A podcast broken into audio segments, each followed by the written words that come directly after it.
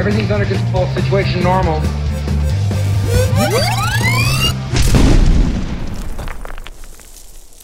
Hello, everybody, and welcome to episode two of the Florida Man Plays X Wing podcast.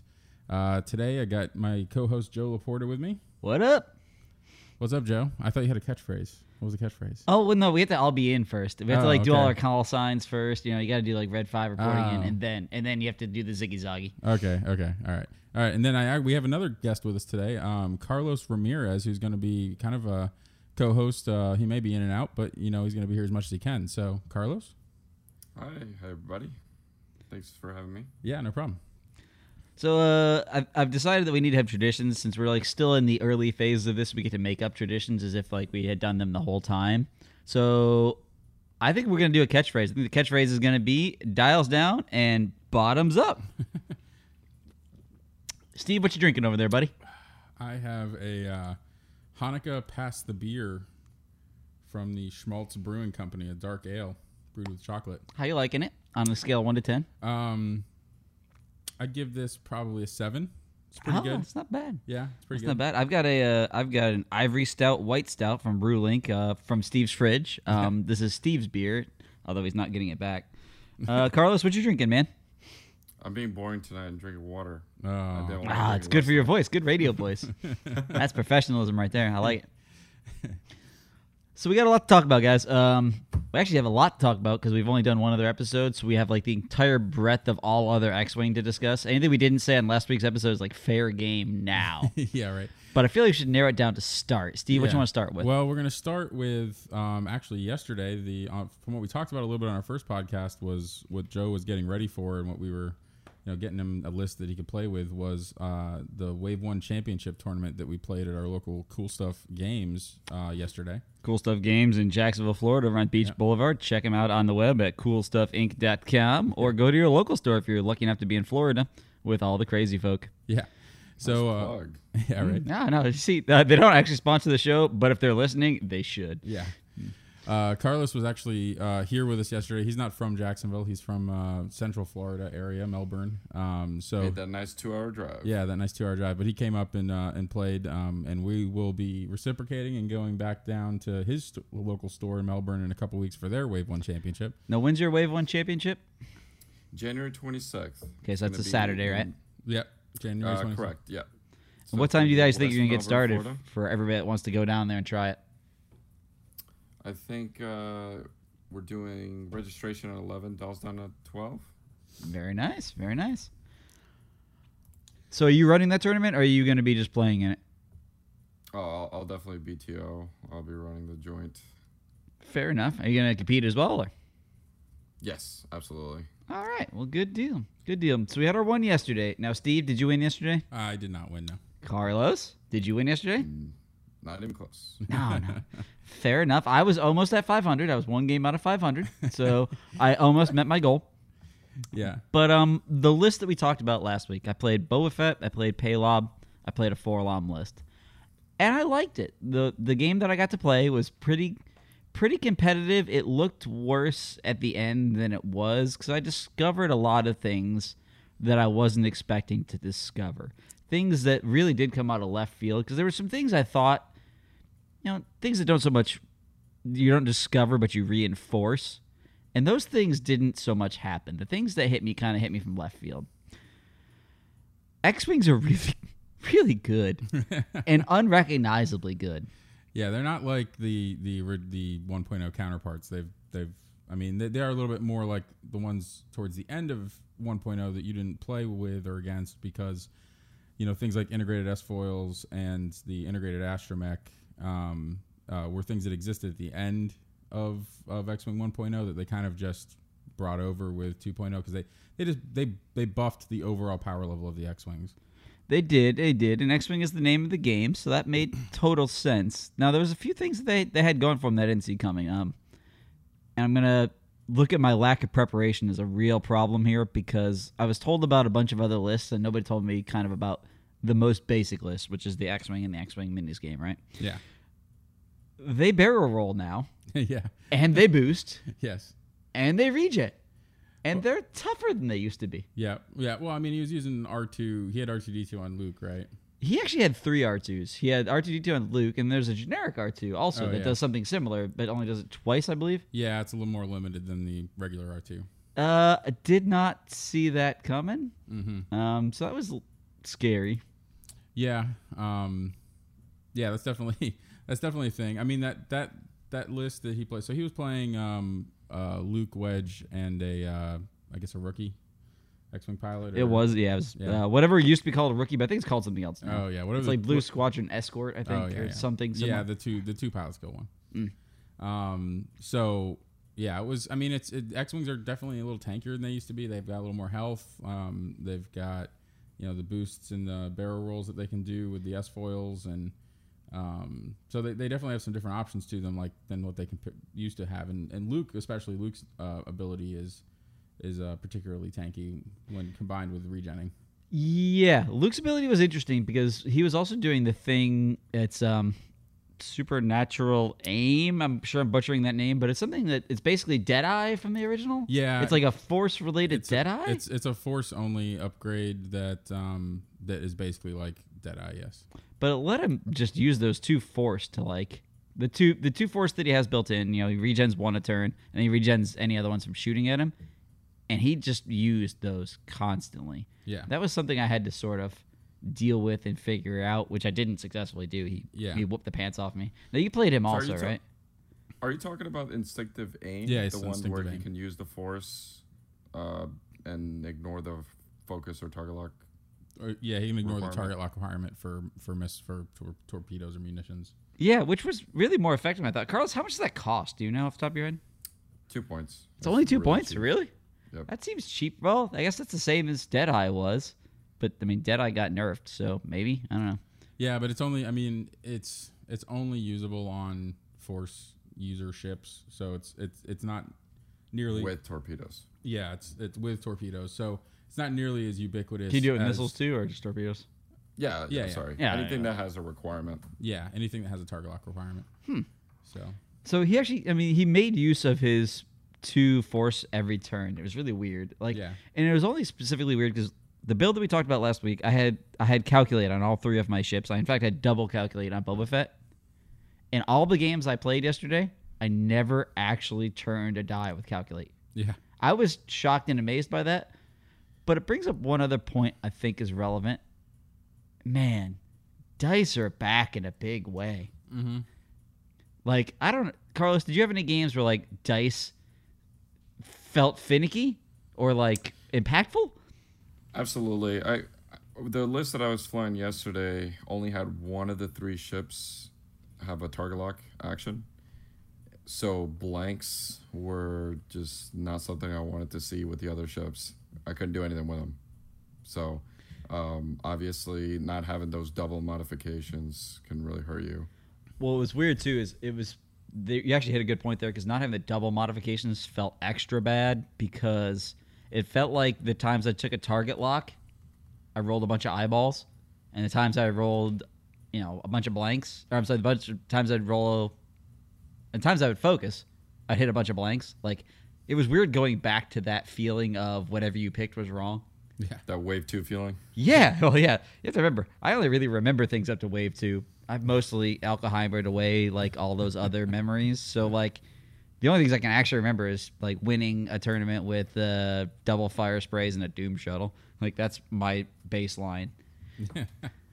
yeah. The uh, yeah the dice are dice are definitely. I mean, modifications and, and action economy is at an absolute premium in 2.0, especially just because of what we're used to from from the from the second half of 1.0, where everything just got kind of uh, crazy, where it felt like you were double modifying uh, basically every shot. So. Um, yeah, it's definitely a big difference that uh, you have to get used to with with oh. 2.0. Well, I had the I had the time and the opportunity to observe a lot of the games going on around me um, in this tournament, and what I found out was, if it had been just me, I think I would have been affected by a bias where you sort of look at your own dice and you say, you know, these either really went my way or they didn't, and that's a thing that you do. But I got to watch um, our friend Gage played a list which had the Upsilon shuttle in it. Mm-hmm. Um, and I don't know which pilot it is, but it lets him coordinate like three times. I think Yeah. it's, is it Hux? Uh, no, it Tavson um, was the pilot, Lu- Lieutenant Tavson. but he put down like three focuses and fired with all of those ships, and none of them rolled a single eyeball. And like Yeah. watching him get crushed by that was his not hysterical because it was heartbreaking. Yeah. Yeah. it was somewhere in between hysterical and heartbreaking. yeah. Somewhere in that middle middle range there. Yeah, I mean those the, the X wings are you know especially the way he was flying them was just that was very direct. You know I, I played against him too and he ended up, he ended up beating me too, and because we were basically playing for second place in our in, in the fourth round and um he uh you know it was it was a and that's the way he played. He just played him. He played to their strengths really, which is jousting. And um, you know, I probably should have done a better job of not letting him do that. But uh, I didn't. I don't think I expected him to be quite as direct in his play style as uh, as he was. Well, it's interesting to hear you say that because I actually, after the game, wished I had gotten to you know run that one back and just joust him. With the list I had, I felt like that would have been the smart play. Whereas I tried to get clever about it, and there's an old trick that always helped me back in the day, where you sort of you force your opponent to fly through the asteroids. You know, you always want to set up your opening engagement where they have to come through the asteroids. And it's an old trick I used to do all the time because people used to be kind of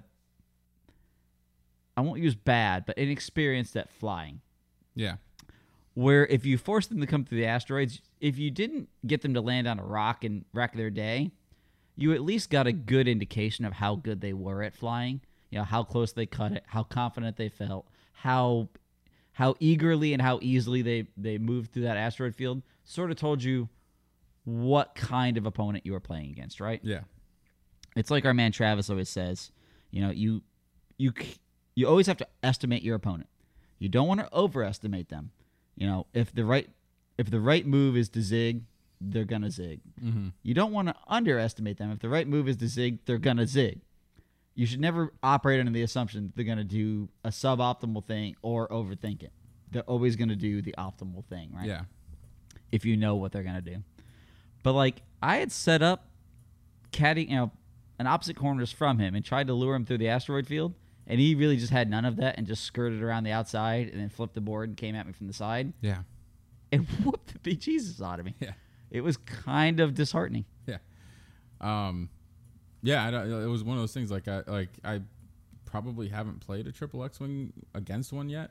Um, and it was uh, you know, and I've even I've played a fair amount of 2.0 games, but um, probably still not as much practice I'd like to have had at this point. But um, it, yeah, they were definitely uh, much more of a pain in the ass to deal with than I uh, I expected. So And the last thing I'll throw on the note of um, how you gauge your opponent's skill level, one thing that really uh, earmuffs for everybody at home, dicked me hard, was uh, that I've played this player, the kid that we played, uh, Maddie. yeah, I play him in Destiny all the time, and he's very new at Destiny and has a very weak collection, so really kind of plays whatever he can throw together.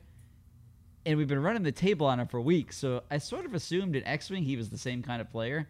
and gosh, was I wrong. He was way better than me. It's just stomped the crap out of me, so Yeah, shout well- out to him. Well, I was talking to him afterwards, and because that was like actually the first time I'd met him, and he had, uh, you know, he had a, his he had played during 1.0, and he had actually sold his collection off at some point, and then decided to get back in now with 2.0 coming out because it's just kind of a good entry point.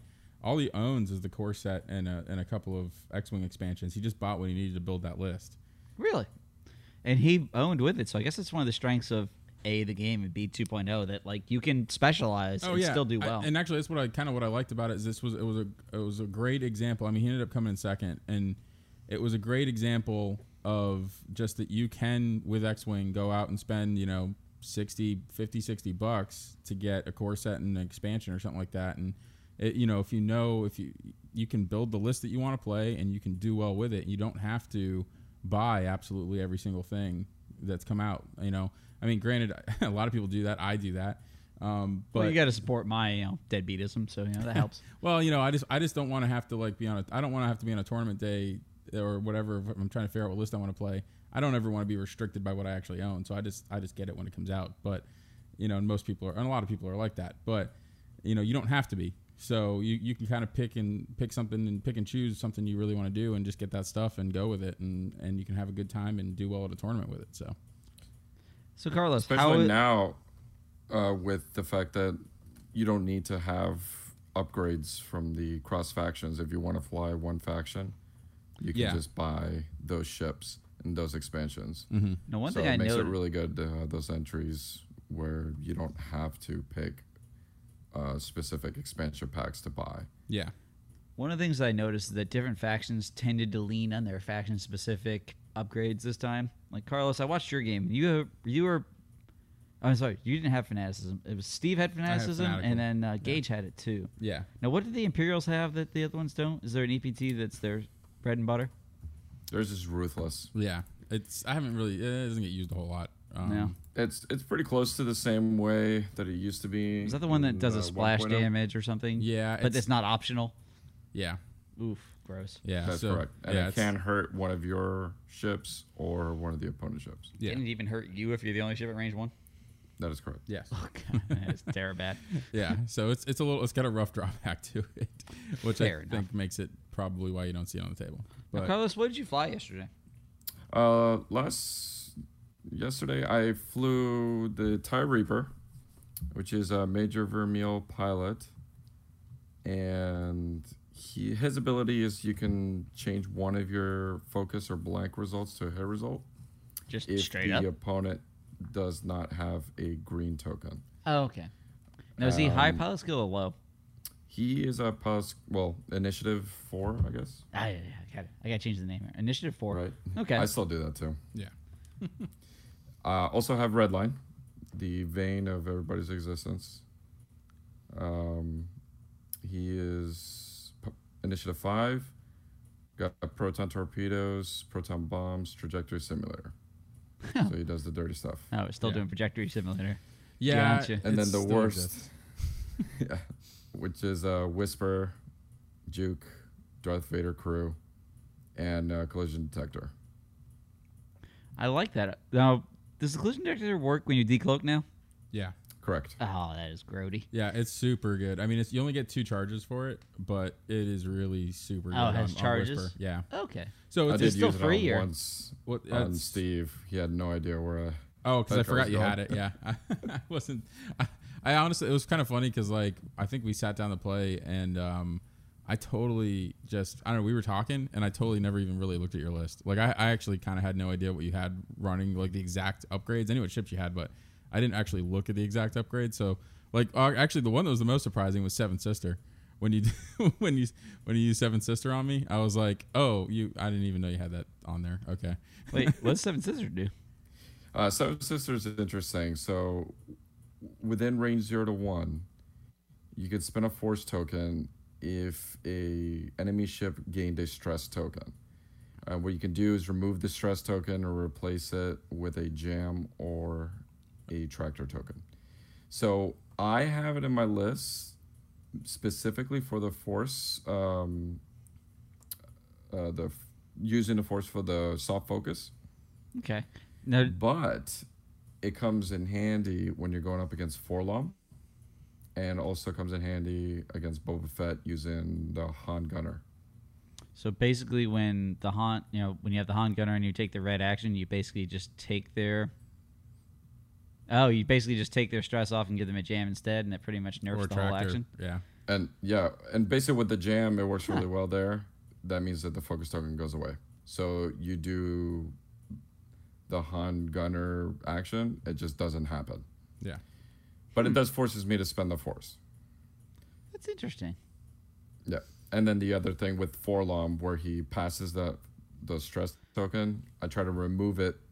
That way, I don't take Yeah. it. Well, actually, what could also be really just dirty against Boba is even if, if you decide to do the tractor instead of the jam. So yeah, he still gets the focus, but now he's only got the one evade die instead of two, so his re rolls are not nearly as powerful. And you can probably it might, that might be if you got multiple shots on him in a turn, that might be a really helpful thing to do for that particular turn. Yeah, that's a good point. Yeah, that's probably. I actually only went up against one Boba yesterday. Mm-hmm. Which is really strange because there were what, Yeah. there were ten people and three Boba lists. There was eleven. Yeah, we had eleven people, and there was like I I think there were the, the yeah Boba 4-LOM Palob. I think there was There's like two three- and a half lists at least. Yeah. So So I think I only count for half. you were there. Oh, yeah, Um, in spirit. Yes. So there was, uh, yeah, there was. I think it was everybody's. I think all three people were running the exact same. It wasn't the exact same. 'cause I thought that. Then I watched the- Sean's game for the last round. and I realized he had a couple of he had a couple of weird upgrades on that. I'm like, okay, I don't really know what that does or why it's there instead. We had like uh, triple zeros, which looked weird. Yeah. There were some odd Triple well, triple zero is a cool one. Um, you know, and that's actually another good one to pair with Seven Sister. Um, because it it basically any ship within if you have a ship within range one, um, it has to choose to either take a stress or let you get a calculate token. Um, and if it takes the stress, then you and if it takes weird the sh- seven sister tricks. yeah, so it could Yep. be kind of you could. But then it gives you a calculate token and a force token with because seven sister gives you a force. or yeah, so if they don't take the stress, you get a calculate, and then you also still have the force token to use. and you do that for the whole cost of taking zero actions. Yes. That's neat. Yeah. yeah. So, um, so that's Yeah. that's that's a combo you could do. Um, not on. Yeah, Bobo, I Vermeil's guess. really good. You get his ability to trigger a lot after Whisper has done her dirty tricks with Vader crew, and then Juke, because they either spend the focus token, or they take more damage. What does the Reaper chassis look like? Is it three primary attack? Yes. Yeah. Okay. Okay, I can see that. And it also has the same weird aileron thing built into it that the striker has. So if you're not stressed before you reveal your maneuver, you have to do a boost maneuver basically. So um, that's kind of a weird thing with flying it. You have to get used to. Um, I'm smiling because until you just said that, I didn't realize those were different ships. oh yeah, Yeah, yeah, yeah, Yeah, yeah, yeah. yeah. I remember. I remember. Those are two different things. Yeah, So the striker came out because the striker came out first in yeah. 1.0. Because it had countdown and Pure Sabacc, and they were Yeah. cool or something. yeah. So that When did the Reaper come out? The Reaper was literally the last thing that came out you know, in, in 1.0. And actually, when it Ah. came out, it was released as a. Technically, it was the last 1.0 thing and the first 2.0 thing. Because it was released as a dual pack. So it came with all the 1.0 stuff and all the 2.0 stuff for it in it. Oh, Um, that's cool. Yeah, which was kind of interesting because like it came out and like I don't know, it was like before Gen Con, I think even. And um, I remember, yeah, I remember when I was excited to buy it just because I was going to get 2.0 stuff, even though I could do absolutely nothing with it because it was months before the game was actually 2.0 was actually released. But Now, Carlos, did you go to Gen Con this year? You didn't, right? I did not. no. Ah, so you didn't get all that pre-release goodness? A couple of years. yeah, Fair enough. All right. So generalities about the tournament. Let's see. So we said there was three of the uh, the Boba Fett, Palob, 4-LOM list, and I think they all did pretty terrible. Um, it was me, Sean had it, and then Travis's roommate had it, and none of us have played in a while. So I think those might have been the bottom three. well, that was Tra- Travis's roommate. was his first uh, Austin. It was his first tournament, and that was Sean's like second. Or he said third. he hadn't played in two years. Sean hadn't about, played in forever. Yeah, he- about matches my total. Yeah, so so and even when he did play, he didn't pl- he only played a few times. Like he didn't play much, and he was always kind of like on the edges of playing, and would pl- he played a few times back in the 1.0 days, and then kind of came in and out. But um, so yeah, he showed up for this tournament, which was cool, and you know hopefully he's gonna he's gonna he'll be more regular and show up more often too. But That would be nice. Sean's a heck of a guy. yeah, he's a great guy. Um, so that's sort of the low end tables. Sorry, Sean. Um, what look, what was winning? What was at the top of the tables? Well, Travis won. Yeah, that sucks. Yeah. Trav- Travis is uh, he's the only person that just gets consistently booed when he wins something. It's it's pretty hilarious actually at this point. I boo him every day, whether Yeah. he wins or not. but he um yeah, so he was flying a Love you, Travis. Yeah. He was flying a um a whisper swarm. So it was whisper with uh running with uh Sloane and then basically just a bunch of academy ties. And we talked about this so it was like a, before. it was like a, it was like five academy ties and like Whisper and Sloane. Whisper With was six. Was it six? Oh geez. Yeah. Good- yeah, yeah. He kept bragging all week at work that it was like a seven tie swarm, except one of the ties was, uh, Was a whisper? It was a phantom ace. with a crew on there. Yeah. So Carlos, what does Sloane do? So Admiral Sloane, when another friendly ship at range zero to three defends, if it is destroyed, the attacker gains two stress tokens. While a friendly ship at range zero to three performs an attack against a stress ship, and may re-roll one attack die. So basically, after one of those Tie fighters die, all the other Tie fighters get Howlrunner Yeah, against the ship and that got- Whisper. that killed it. So it's kind of like Samuel L. Jackson, Pulp Fiction, just being like, "Allow me to retort." Yeah. Yes. It's like, okay, so you went ahead and you killed one of me, get double stressed, and also we're gonna blast you for being stressed. Yeah. And Yes, especially all the nasty. ties are really low pilot skills, so they'll likely shoot after you already killed that guy. Yep. Yep. That seems It good. was Now, nasty. So Well, it's the, also- the the craziest thing was having seven ships on a table, with one of them being an ace. Um, I think that was the biggest challenge. Yeah. So when I, I flew against Travis uh, round two, and he won the initiative bid. So Okay. it made it really tough for me to get that target lock with red line um, initially, and also have Whisper be able to arc dodge his Whisper or at least know where he's gonna be. Um, so I decided to start popping ties, and it worked until I had s- two stress on every single one of my ships. It's like popping my ties. It works till it doesn't. Yeah. Um, but actually, you bring up a really good point there. Sort of a generality, because like I said, I'm still new to 2.0, and I'm trying to kind of look at these things from a higher angle. When I say dice are back in a big way, I want to say the initiative roll off was a big factor in a lot of games yesterday, and I'm looking at that sort of anecdotally because I got to watch a bunch of games without kind of being in a lot of them. But did you guys see a lot of initiative bids yesterday? And how Um, big? Actually, the games I played, no. Actually, I mean, I was at 199, and that wasn't even trying to have a bid. It's just because I didn't have a one point thing I could stick in there to make it get to 200, so I just ended up at 199.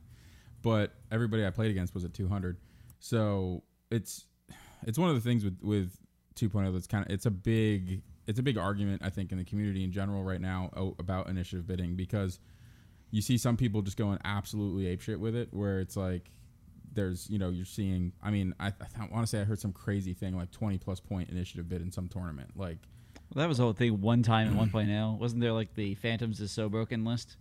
yeah, One of the Team Covenant guys, didn't he play like three Phantoms with like a 20 point initiative bid? Just It was uh more? back in the day. It was used to be Echo and Whisper. Yeah. And you'd have like a 17 point bid. yeah, I remember seeing that and it was like literally just a troll list just to be like, by the way, FFG, these are broke as hell. yeah. So there's some of that going on. So you- have and and and some of that is has been caused. Some of that I think uh, to a certain degree is being caused by the the compression of the initiative scale. Well, that thought had occurred to me, Um, yeah. And you have a lot of, especially the fives. You have just an absolute shit ton of good, pilot, you know, initiative five ships roaming around out there.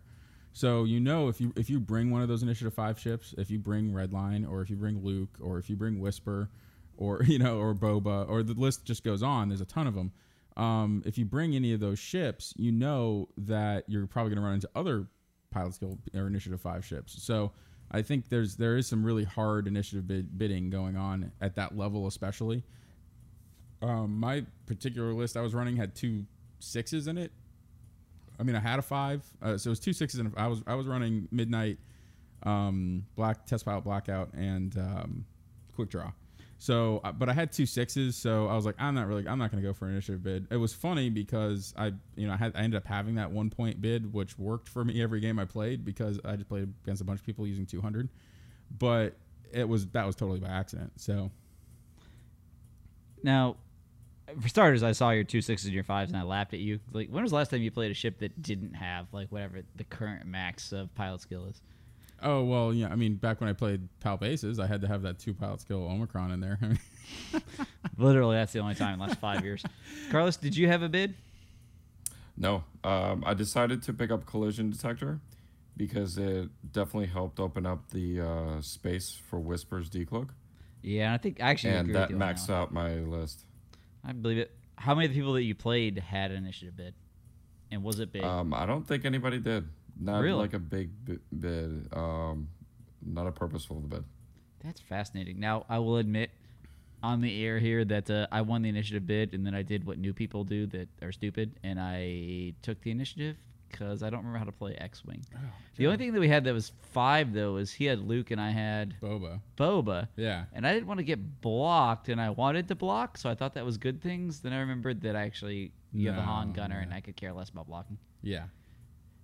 I did bad things, Steve. Yeah. I forgot how to play. That's okay. I mean, you know, you know, that's part of the reason we're even doing this is to kind of get you back up to speed in general. Yes, So true. That's true. but That this is all, true. I'm all- like driving the Flintstones vehicle though. Getting up to speed is a lot of legwork, man. it takes a lot of legwork to get Flintstones vehicle back up to speed. yeah. Well, you know, we're we're we're working on it. We are, we are. Uh, we should probably like play games though. Yeah, Um, we're, we're gonna have to play some more. Yes, we actually need to play IA before this weekend too. But I don't want to get too much off on that subject because I want to segue into our next subject if I can think of a way to do it, which I can't. So, our, our next subject. Uh, Yes. So yeah. So anyways, we also wanted to talk about today the uh, recent article for the uh, separatist ships that uh, just came out. So we got some cool previews of um, a lot of the new stuff in the separatist packs that's coming out in Wave Three. Um, so there's just some cool stuff in here. Um, and honestly, actually, actually we're, we'll get to the we'll get to the vulture droids here in a minute because we're just gonna kind of go through an order. But the the vulture droids are really disgusting. Like it's I, disgustingly good or just just well they're they have a really interesting ability and you'll see it when we get there. Um, Joe hasn't looked at this at all. will it be like complicated? we like to surprise- I don't like complicated You're, things. you're not gonna like it probably, Joe. Oh, but good. We're gonna we're gonna get there Sweet. and talk about it. Uh, okay, so well, let's back up a gravy train here a minute here. Uh, wave three is gonna be separatists. yeah, Wave Three is gonna be the uh, separatists and the you know Grand Republic. So it's Uh, all prequel trilogy. All Clone Wars era stuff. so it'll take a bunch from the cartoon and not from the god awful movies. yeah, it's mostly from the cartoon stuff. I mean, the Vulture droids and and, and this General Grievous um, ship, the Bel, uh, Bel, Belbullab 22 Starfighter, um, they were also in in the movies, but they were also in the Clone Wars shows and stuff. So, I mean, I think content wise, a lot of it's going to be you know from the Clone Wars cartoon because the whole reason for this set coming out is the new season of the Clone Wars cartoon that's coming out later this year. That is Um, true. So that's the whole that's the whole purpose for the set, really. Anyways, it's a you know Disney marketing, but um, Uh, but, but, but before you get down on that Disney, I'm not marketing- down on it. I'm just saying that's what it is. If they're gonna do this for the Clone Wars, Uh-huh. that means in like a year or so, they're gonna have to do this for the Mandalorian, oh yeah, yeah, there'll be stuff for the man. Yeah, and I'll be at least half mast, yeah, Yeah. yeah, I'm sure. at least. at, at, at least that's putting it lightly. Um, yeah, blah, blah. All right, so the first ship we have here in the uh, in this article is um, General Grievous in the Belbullab 22 Starfighter. Um, so he is a Initiative Four ship. Um, he's got three attack dice, two evade dice, three hull, two shields. His action bar has a focus, a target lock, a barrel roll into a linked red focus, and a uh, boost into a linked red focus. So he looks a lot like an X-wing, like at least an old school X-wing, as I'm familiar with them. Yeah, yeah. At least as far as kind of your basic basic stats and, and action bar stuff. So um, I'm assuming he's probably going to be cheaper, um, just based on just based on these stats. Um, I'm assuming that he's probably going to end up being cheaper than the. And I think that's the whole point of this faction. In general, by the way, is going to be swarmy. So Do you think he's Um, probably the highest pilot skill of their pilots? probably, yeah. I mean, I don't, I, I, I, I don't know what else is on the vulture droids, but we'll we'll get to that as we go down through here. But he'll be the. I'm a, I would have to imagine he'll be the high, highest of these Belbullab ships. Um, so his ability is that while you perform a primary attack, if you are not in the defender's firing arc, you may re-roll up to two attack dice. So um, that's basically, you know, obviously it's kind of like it's an outmaneuver effect, um, and I think this is one of those ships that's going to pair well with with something like outmaneuver. So you know, I, I, you're probably going to see upgrades on him. You know, outmaneuver especially. Uh, I think could That's be still a thing. yeah, it's still an Is it largely unchanged? Yeah, It's still minus one defense. yeah, yeah, I believe so. Okay, I could see that. Um, do we think he's high enough pilot skill to make that work? Uh, yeah, that's gonna be the tough part. Is that PS4? Um, unless there's now one of the things about this faction is that is that it's supposed to be, it's very much a work together type of faction. So I wouldn't be surprised if there's something in here that's gonna, you know, kind of allow them to work together to to kind of create better angles and vectors. But I think my initial impression is if they're a swarmy kind of build, perhaps you use whatever other ships you have to block, yeah, so that you know his his four pilot skill puts him in a position where as long as you block, he can't he Yeah. can't be in their arc. If Yeah. that makes sense. or you just com- really commit him as a flanker. Uh, you know, so if you if you just very much commit him as a fa- as a flanker, and then you have let's say you've got like you know five or six vulture droids that they got to deal with, and then Grievous coming up from behind, and they just can't they just can't even think about him yet because they got to deal with all those vulture droids first. Having not read this article yet, just I mean obviously on the card you're not going to see it, but on the in the article, do they give you any indication of point cost at all? Or No, no, they don't say anything like you could conceivably play X number of ships in the thing and you can No, back out the math. No, I think. Well, actually, the the thing that I think is a little telling was that um, shortly after they announced Wave Three and the fact that there was going to be the Separatists and the Vulture Droid, they just announced the fact that they were going to exist. um, they they they put in they put a rule. They actually put into the rules that you can only have eight ships. So um, it's, so it's an official rule now, as opposed to just a, uh, as opposed to just a natural byproduct of the point costs, which means that these things could be dirt cheap. Um, and when you see their stats, you know they probably are going to be pretty cheap. They can it'll be like twenty point chips. Yeah, conceivably.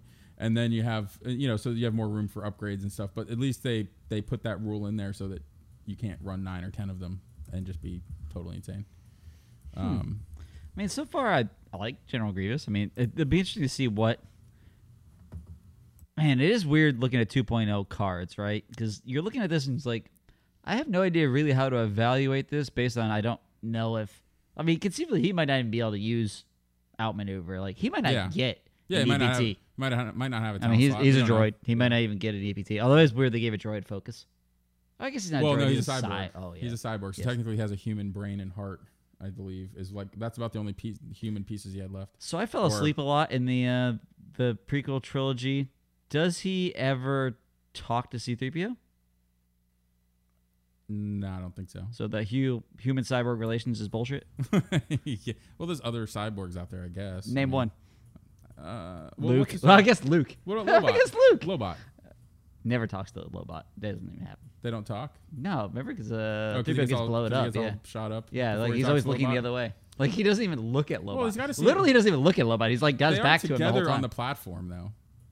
They're on different sides, and 3PO's facing They the don't. other T- way. they don't talk to each other, but they see each other.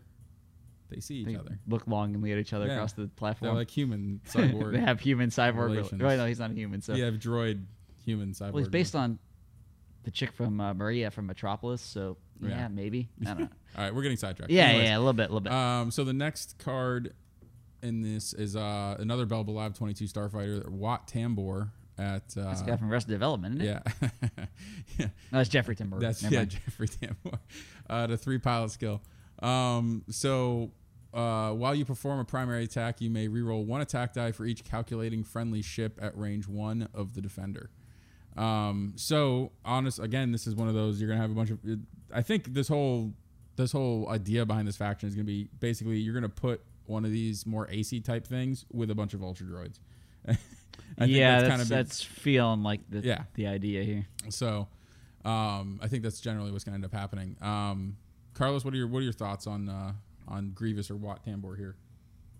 I I really do like the abilities, but the initiative um, is just way too low. Yeah, the initiative is I- I- rough.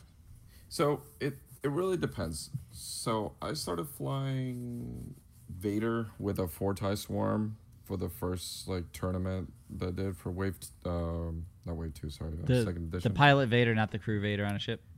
Correct. Yeah.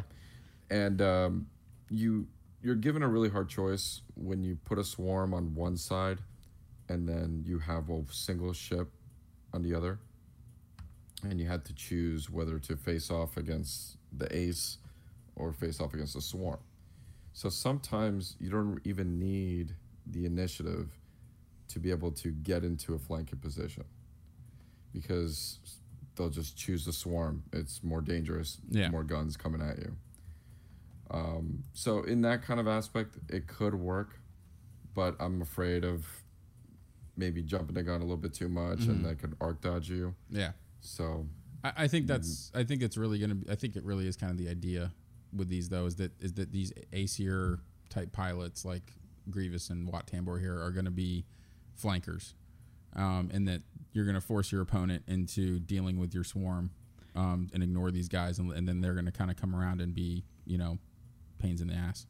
See, I think you guys are coming at that a little bit wrong. What I think you do with the swarms, I think you fly one of these guys behind the swarm, and you really just use. Remember, like the B wings used to fly as a net. Yeah. You know what I mean? They would fly super wide, so you couldn't get around them, and they would even they would stagger themselves. You know, one would go two, Yeah. one would go three, and just make this area where it was statistically unlikely that you ever land and get an action. Mm-hmm. I think if you got enough of, and we're assuming these these droid ships are some stupefyingly low number where you can get, let's say even, you know, not quite go full Travis, so you can get five of them in a one of these. Like if you put five of these in front of these guys, especially like if you look at this guy right here, this guy might even be better than Grievous for this because he can literally just fly behind the swarm, and as long as your guy, your opponent's ace crashes into the swarm, there's at least two calculating guys there, and this guy just gets to like rail on a guy with no tokens. Yeah. And I think that's kind of how it's gonna go. Well, I think- he's gonna fly where where Howlrunner used to. Ye- Yeah, but even further back, he doesn't even Yeah. need to be as close as Howlrunner. I mean, he's probably going to be like. I think you're totally right about Wat Tambor. I think he, he can fly behind the swarm. I think Grievous is the one who's going to have to fly around the swarm. Yeah, And, and be, I think they're gonna fly differently. They're going to fly differently, and it's and it's going to be a playstyle thing. But, anyways, on to the next card. Um, so the next card here, uh, we, so we have a Feethan Ottraw Autopilot, which is the one one initiative Belbullab 22 Starfighter. So this does not have any ability. Uh, it has calculate instead of focus because in every iteration. That's the weird thing. yeah, yeah. Well, that's no, that's just how it goes. If you're Yeah. a droid, you get calculate. If you're not, a, if you're sentient of any sort, or you get, Hmm. you know, you get fo- focus. So, uh, so yeah. So, anyways, it's just a, a base, a base frame. Yeah, but all I want to know about this one is how big of a discount I get for having calculate instead of that. Yeah. so that's gonna be your baseline for that for the rest of 2.0. I, I guess Oh, yeah. you, you could look now, right? I mean, how much less is 4-LOM than Zuckuss? Oh, the same know. pilot skill and similar ab- abilities, you know, power wise. I don't know. You, don't- you know, But the, one has calculate and one has focus. you know the points on that, Carlos. Uh, Zuckuss is 47, Uh huh. and 4-LOM is 49. So it's so only calculate costs more. well. so the difference is, is Zuckuss is 4-LOM the higher pilot skill, or is or is so they're the same initiative, They're the same? But the problem is 4-LOM gets two calculate tokens usually Yeah. with advanced Yeah. sensors. Okay, so I guess what that teaches us is we don't really know yet, but when Yeah. this comes out, Well, we'll kind of know the point difference between Yeah. focus and calculate. I mean, you could very well see point adjustments for stuff like that. I don't think you'll see it on 4-LOM because 4-LOM is better than Zuckuss, but uh, in just in general. But you know, anyways. Uh, next card in the article um, is a uh, modification, the Belbullab 22 only um, impervium plating. impervium. Uh, it's got two charges on it, and it says before you would be dealt a face-up ship damage card, you may spend a charge to discard it instead, which actually seems pretty good to me since that's most. That's going to be most of your crits. How, Um, how do you know what the ratio in the new deck is? Is it the same as it was before? I think the ratios. ri- I think the ratio between pilot ships is the same, um, and it, it is definitely much more ship crits than pilot ships, than than pilot crits.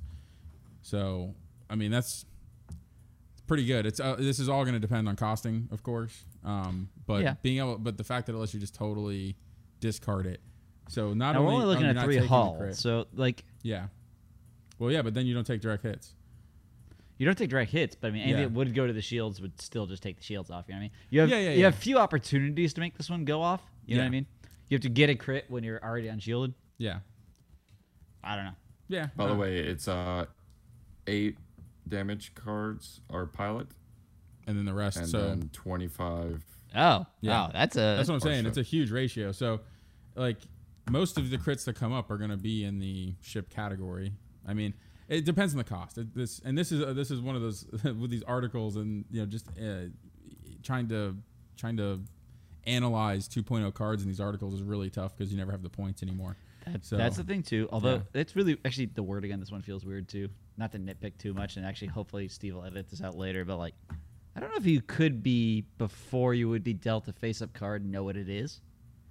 It's like, I Well, I feel guess the- like if a card is Yeah. face up and I know what the card says, I feel like I've been dealt it. Yeah. I don't feel like that's literally like while it's scooching across the table towards my, and there's not a window there. But That's fuck, weird. I it's weird parsing, but I guess it's just you know you you you pick up the card and you flip it and you look at it and then and then you deal it to your ship.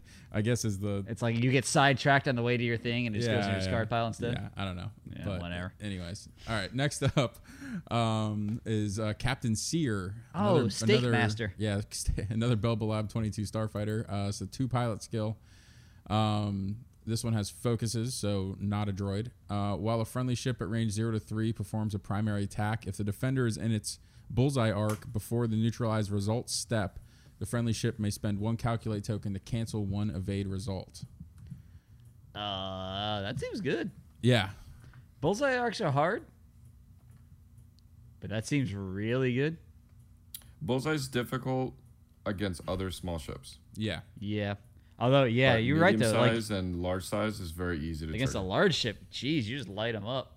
I think what may, you know actually what I really like about this ability though is that you're going to stick this in a probably a seven. I'm I'm I'm I'm going to assume this is going to be like a seven ship build with a bunch of vulture droids, I'm thinking that's and fair. one or two of them is bound to have a bullseye shot by accident. you know, it's like, and this is just global. It's it's just globally going to the entire list. I mean, within range three of this. Guy. And I feel like, like my initial thing when I looked at it was that the calculate token might be just as good to change one of yours into a hit, like a lot of the time. But you know what? Not if you're just throwing two dice.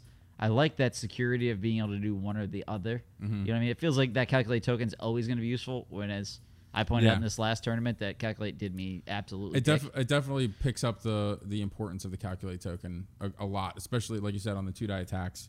Because on the two die attack, you're you're you're you know a fair bit less likely to come up with a focus result to use the calculate on. Yeah. So being able to cancel out that evade, so when you roll that one in a blank, that one go- it's like a I mean it's just like having a juke, um, kind of sort of thing built in there. Um, Wait till you see the uh, abilities too for the vulture droids. Ooh, Oh, let's go to that. Let's do it. Let's do it. Let's do it. all right, well let's get to, uh, yeah, we'll see what's next here. Yeah. But anyways, no, I th- actually really like Captain. I, I actually think he's. I literally think the two pilot skill is the best. The three pilot skill is the next best. I think Grievous is the worst of the four. But you know, yeah. I could be proved wrong. All right, so now we have our first vulture droid. Um, We have so- three dot uniques. Yeah, we'll get to this in a second. So this is the precise hunter. Uh, the vulture droid on the chassis. It has a calculate token, a target lock or a calculate action, a target lock action, and a barrel roll linked red calculate action. Um, then it has uh, two attack dice, two evade dice, and three hull. That is not going to live long. No, it is not. Is it going? These things are going to pop. That is for sure. Um, which is why you're just going to run a lot of them. But um, so the other interesting thing. So precise hunter is a unique. Now it's got three unique dots, and this is a new mechanic essentially that they've added into the game. Uh, starting here with wave three is that when they put multiple unique dots next to something, you can have that many of those unique things in your list. So you can have three of those precise hunters in your list. There's uh, approximately four like people in our entire listening audience that also played the Decipher's Star Wars card game back in the day. Yeah. Uh, that's exactly what they did in that one. So like, I didn't even need to be told on that one. I just assumed they did the same thing. Well, you're correct. So, I yeah, there we go.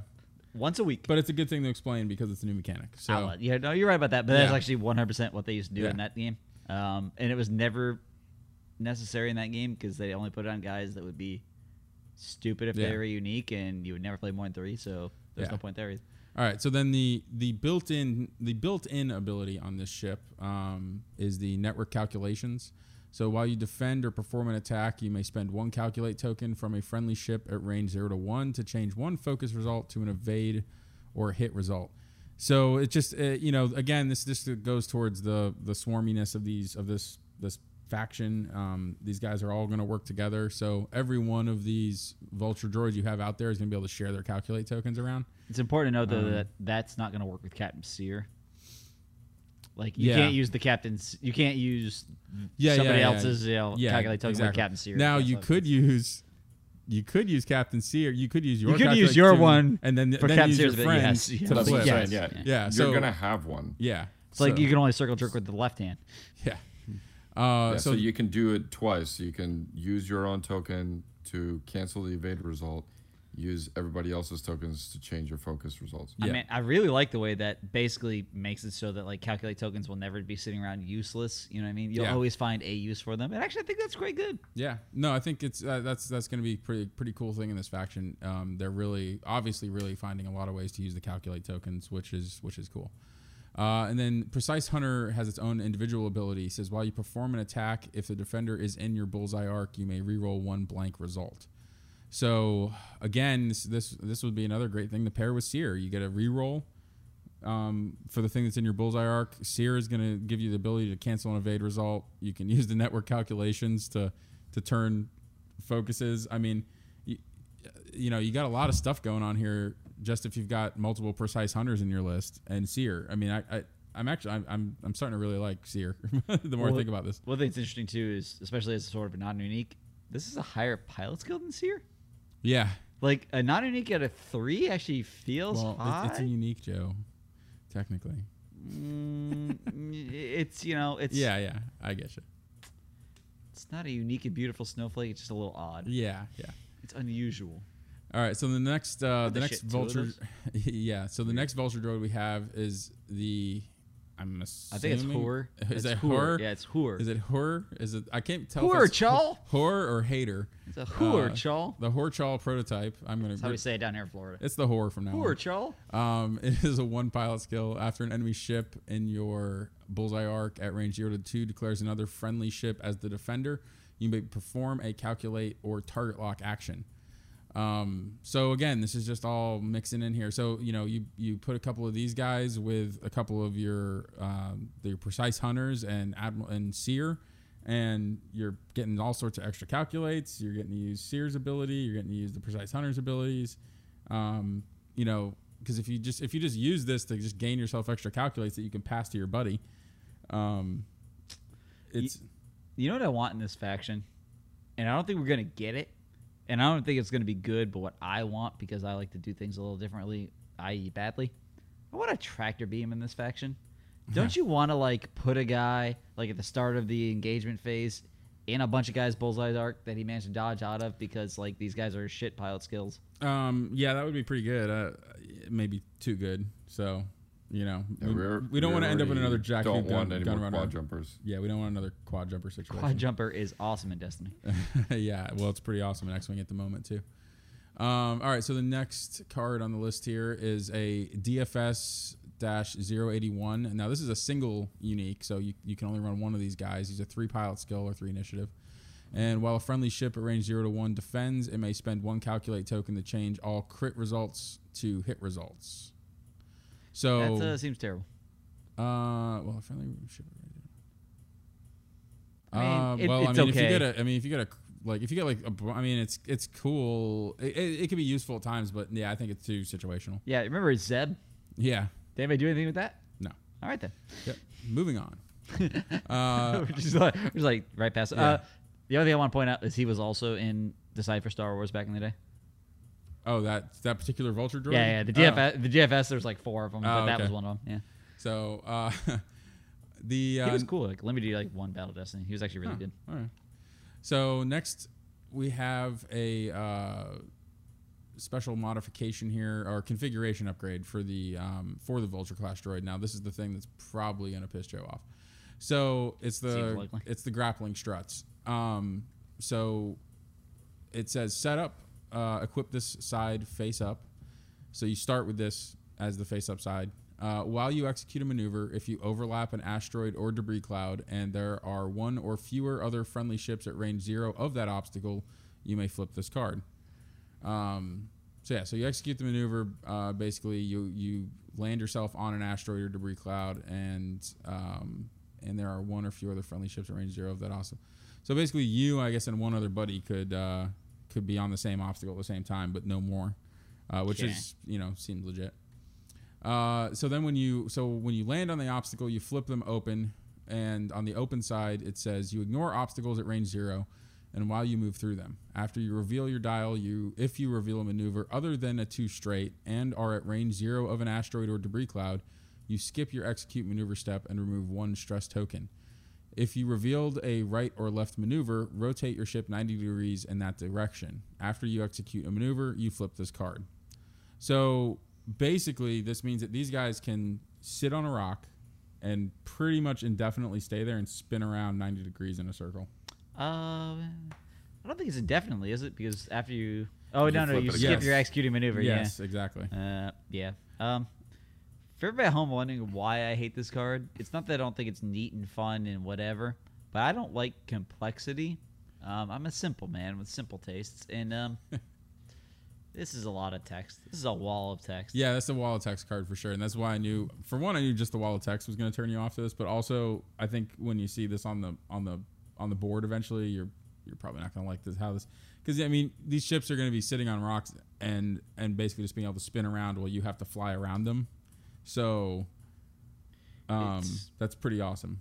here's my thing. It's um one of the things we talk about when we talk about the the fall of 1.0 was that certain things came out very early in that that were genies they couldn't put back in a bottle, right? Yeah. You know, Push the Limit came out early, VI came out early. A lot of things came out early, and then after that, you sort of had to continuously jump the shark. Mm-hmm. And a card this complicated, when this faction just is coming out, Yeah. everything that comes out after this needs to be more complicated. Yeah. And like a set or two down the line, I'm gonna be done with it. Yeah. Well, now this is the other. This is the now. This is I think where the big, the big thing in, in, in 2.0 comes in is the is just the point adjustments. So first of all, one we don't know how much this card costs. So Especially relative to what should be a cheap yeah. ship. So when you look at a really cheap ship and you're assuming that this is you know okay, so we're, we're we've been talking about running really swarmy versions of this stuff. You're talking about six, seven, eight ships at least probably. So you know this card may be the kind of thing that is so expensive you you, you would either if you wanted to put it on all your ships you could only afford four or five at the most and if you wanted to or, or it's one of those things where you you can really only afford to put it on one or two of your ships so it keeps it from being just like a total cluster but i mean we don't the point costing is a huge deal Yeah, and my with- initial impression is that it's probably gonna be way over cost and not be that good. yeah Like I don't think it's gonna be that relevant, and I think it'll be expensive. yeah probably Also, one of the things that's good about me is I'm not terribly competitive. So if somebody plays this against me, I'll just forfeit and go to the next game. yeah Uh, I especially, do have my theories, yeah. and one of them are based on something that you're already seeing in the meta, which is trajectory simulators. And if those stay relevant, then you can still use seismic charges and pretty much make these ship or this upgrade obsolete. yeah Can't can't you blow up asteroids now or something? yeah yeah seismic That's correct. charges specifically blow up asteroids really. Yeah, so uh, that's going to be the weird thing. That's that's if seismic if, if trajectory simulator simulator remains relevant and seismic charges remain relevant, which I'm assuming seismic charges will. I trajectory simulator. I'm I really hope to God they point nerf trajectory simulator because I personally hate that freaking upgrade. But and sh- I don't think it should have ever made it its way. everything? No, no, no. It's it's much more limited as to the ships that can actually carry it anymore, mostly. But regardless, it's it's not nearly as bad as it was. It's not nearly as ubiquitous, ubiquitous as it was at the very end of, of 1.0. But I, I don't like the whole idea behind it in the first place. But that's that's just me. So, anyways, you know, we'll see. We'll see what happens with this. I, I kind of hope that this isn't used as some excuse to keep trajectory simulators relevant.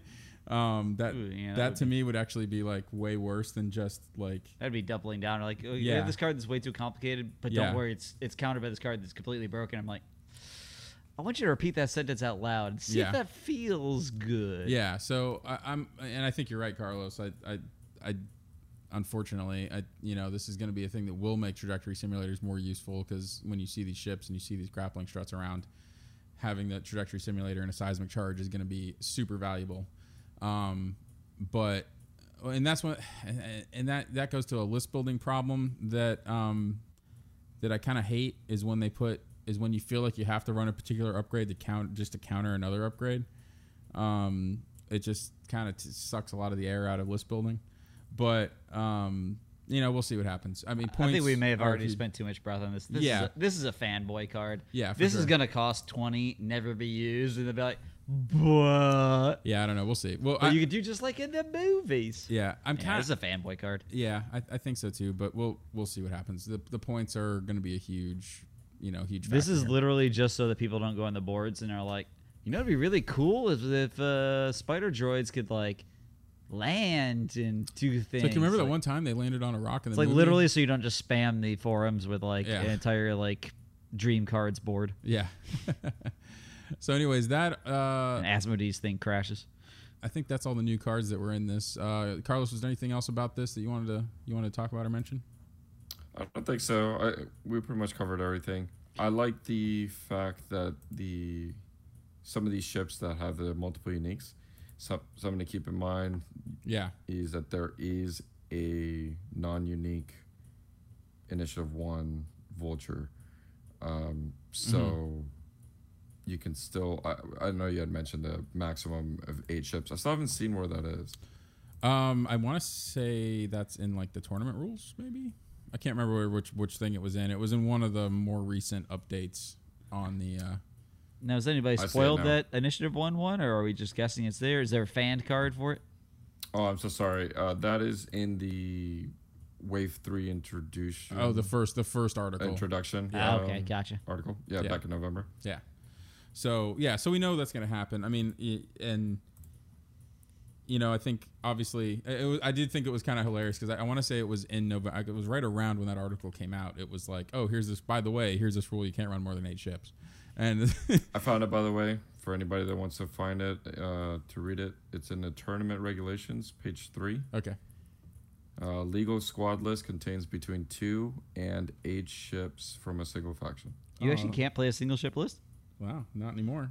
Not that I wanted to. Yeah. But I mean, theoretically. Theoretically, I mean, I guess if you want to put Luke Gunner on on Dash, you can get pretty close. um, so So that pretty much hits us up for the CIS faction, which we wanted to talk about today. Now, one thing we want to dedicate ourselves to on this podcast is doing some legitimate list building and trying out new things and kind of walking through both the process, the pieces, and sort of how you go from from soup to nuts on a build. Yep. So we're gonna um, actually hit that up in part two here, or segment two. Um, we're gonna take a quick break for I'm out of beer. for So. a little bit of Florida news. So oh, we'll be back. This week in Florida, a 30 year old man from Milton, Florida was arrested for aggravated battery and aggravated assault after he told two neighbors that he was going to kill them with kindness and then attacked them with a machete style knife that he called kindness. The Santa Rosa County Sheriff's Office responded to a call last Thursday from two victims alleging their neighbor, Brian Dwayne Stewart, was yelling and banging and saying that he was going to kill him with kindness. One of the neighbors, identified as Patrick McCall, told police he saw Stewart running out of his house with a knife, with the word kindness written on it. He was allegedly targeting another neighbor named Jesse James Hunter with the knife. McCall said he was able to step in between Stewart and Hunter to block the knife attack, but wound up getting a cut to the hand in the melee. Hunter told police he believes Stewart attempted to attack him in retaliation for his asking Stewart to keep it down. According to interviews police conducted with Stewart's girlfriend, who was home with him at the time, Stewart became increasingly agitated and paranoid about his neighbors. She stated that all she could hear was Stewart talking about how the next door neighbors were selling methamphetamine and the cops were being called, police noted. Stewart was arrested and his bond has been set at $15,000. All right, welcome back, everybody. Uh, we're in the second portion of the podcast today, and now we are going to talk about a little bit of list construction. And uh, I think we're, you know, with with uh, the new hyperspace format coming out and the first order and resistance stuff coming out, we wanted to do some of the newer stuff. So we're starting here with a resistance list. Um, this is just something I threw together the other night um, that I'm theory crafting myself. That I'm, you know, maybe running at some point or another. Um, I definitely want to test it. So we're gonna kind of talk it over and uh, see what uh, we all think about it, and maybe I end up making some changes, but we'll see. Now, where did the inspiration for this list come from? What was kind of the theme that you wanted? To, not so much the theme, but what what was the first ship you put in here and why? Well, it was Poe. It was really Poe. So the the list itself and just the basic structure is it's Poe, Dameron, um, and then three of the new RZ2A wings: uh, Lulo, Tally, and uh, and just a naked uh, Blue Squad recruit. Um, really, really, what it was was was like I said, it was Poe. I mean, Poe is I think going to be extremely good. Um, he essentially is the only sh- he, he's the he's the only ship in the game that's like the the true old school PTL. Uh, that's just his ability. He just has his built-in PTL basically. And he doesn't have the focus thing he used to have. no, no, he doesn't have that anymore. So I like that ability. yeah, it was a good, it was a cool ability, but they definitely gave him an upgrade on the ability here. So, um, Poe is a pilot skill or initiative six. Um, you know, he's a T seventy X wing, so he's uh, three attack, two evade, four hull, three shields. Uh, and then he has a built-in recurring charge. Um, the one recurring charge he has is specifically for his ability. Um, his ability is that after you perform an action, you may spend one charge to perform a white action, treating it as red, um, which is, like I said, basically the PTL. So Now it's a little. It's a bit of an upgrade from PTL though, isn't it? Because before PTL was only something from your action bar, right? Uh, yeah, yeah. So technically, if you put something else on here that like uh you, you can use this, um, I guess it would work like uh, PTL and the uh, what was the other one that worked on the the, the cards itself. It was the um, Um, advanced prototype or something. It was no. no. I, I'm already forgetting the name. I've, Dun I've- dun dun dun. Yeah. Carlos, save us. you remember what that upgrade was, Carlos? Because I totally or experimental interface. Ah, that was it. yes. Yeah. Hey, I know the picture. It's Yes. worth, but I don't remember the title. But I remember it has a Moncal on it. Yeah. So that doesn't come into play in this list. Um, it may be something that comes into play down the line as um, if there are some more action-based upgrades that Poe can take um, that that would be useful with. Um, but at the moment, it doesn't. So, anyways, uh, the first upgrade I have on Poe in the talent slot is Crack Shot, um, and it's just one. It's cheap. It's useful. Um, I think the double repositioning ability of Poe being being uh, while using the integrated S foils, being able to boost and barrel roll um, and PTL to do that is uh, you know going to give you that better oppor- those better opportunities to actually get. Uh, it's kind of like Soontir, so you know like with Soontir because you can uh, boost and barrel roll and, and double reposition and actually make that bullseye work a lot more often. Um, it, it's it's it's an ability or it's an upgrade card that's a lot more useful because of that. The Bullseye Arc doesn't have any natural ability anymore, does it? Uh, not on anything. I think on the Kimogila it still does. Oh, it's like a ship ability on so that. So because when the, the bullseye arc was the you know in 1.0 the bullseye so arc you couldn't spend focus or target lockers? No, focus or, Focus or uh, evade. evade on defense. Yeah, exactly. So as uh, so the so the Kimogila still have that as a built-in thing. It has no other natural effect on on on any other ships unless they have something that says it does. But so it's but anyways, in and of itself, it doesn't do anything other than just used as a mechanic. Okay. Um, so then the next upgrade I have on here is BB-8. Um, so BB-8 uh, is very similar, pretty similar to what he used to do, but a, li- a little bit different. So now BB-8 has two charges, uh, non-recurring. So you, you you get two uses of BB-8 in a game, and that's it. So no more spamming it every turn, just Yeah, as you can. yeah, exactly. Um, so you can't spam it all the time. So you're picking your spots with BB-8. Um, but using it in conjunction with the Black One title, um, which we'll get to here in a second, can be really powerful. So uh, the two charges, um, what that lets you do is before you execute a blue maneuver, you may spend one charge to perform a uh, barrel roller boost action. So basically, you reveal your blue maneuver, you spend a charge, you can boost or barrel roll, which then allows you to activate Poe's ability to take a stress to do another action. Uh, and then you perform your blue maneuver, clearing that action, and then you get your third normal post movement action. Well, how many actions does he have in his action bar, though? How many? I mean, we can do basically. We basically do a reposition action and still PTL. Is Yeah. that kind of where we're going with this? Pretty much. I mean, he's got three built in, but he but he gains the um, fourth and fifth ones basically from the uh, From closing the S foils, he'll from get having the closed S foils. Yeah, and kind of the idea- a barrel. Yeah, yeah, getting the barrel roll. So kind of the way that I'm I'm does I've have this structured is that on those turns when I want to use this, I'm gonna I, I'm I'm gonna have the S foils closed probably most of the time because I'm really aiming to get bullseye shots as much as possible. Right. Um, so when I have a bullseye shot with the T70 version of the S foils, I don't lose the attack die.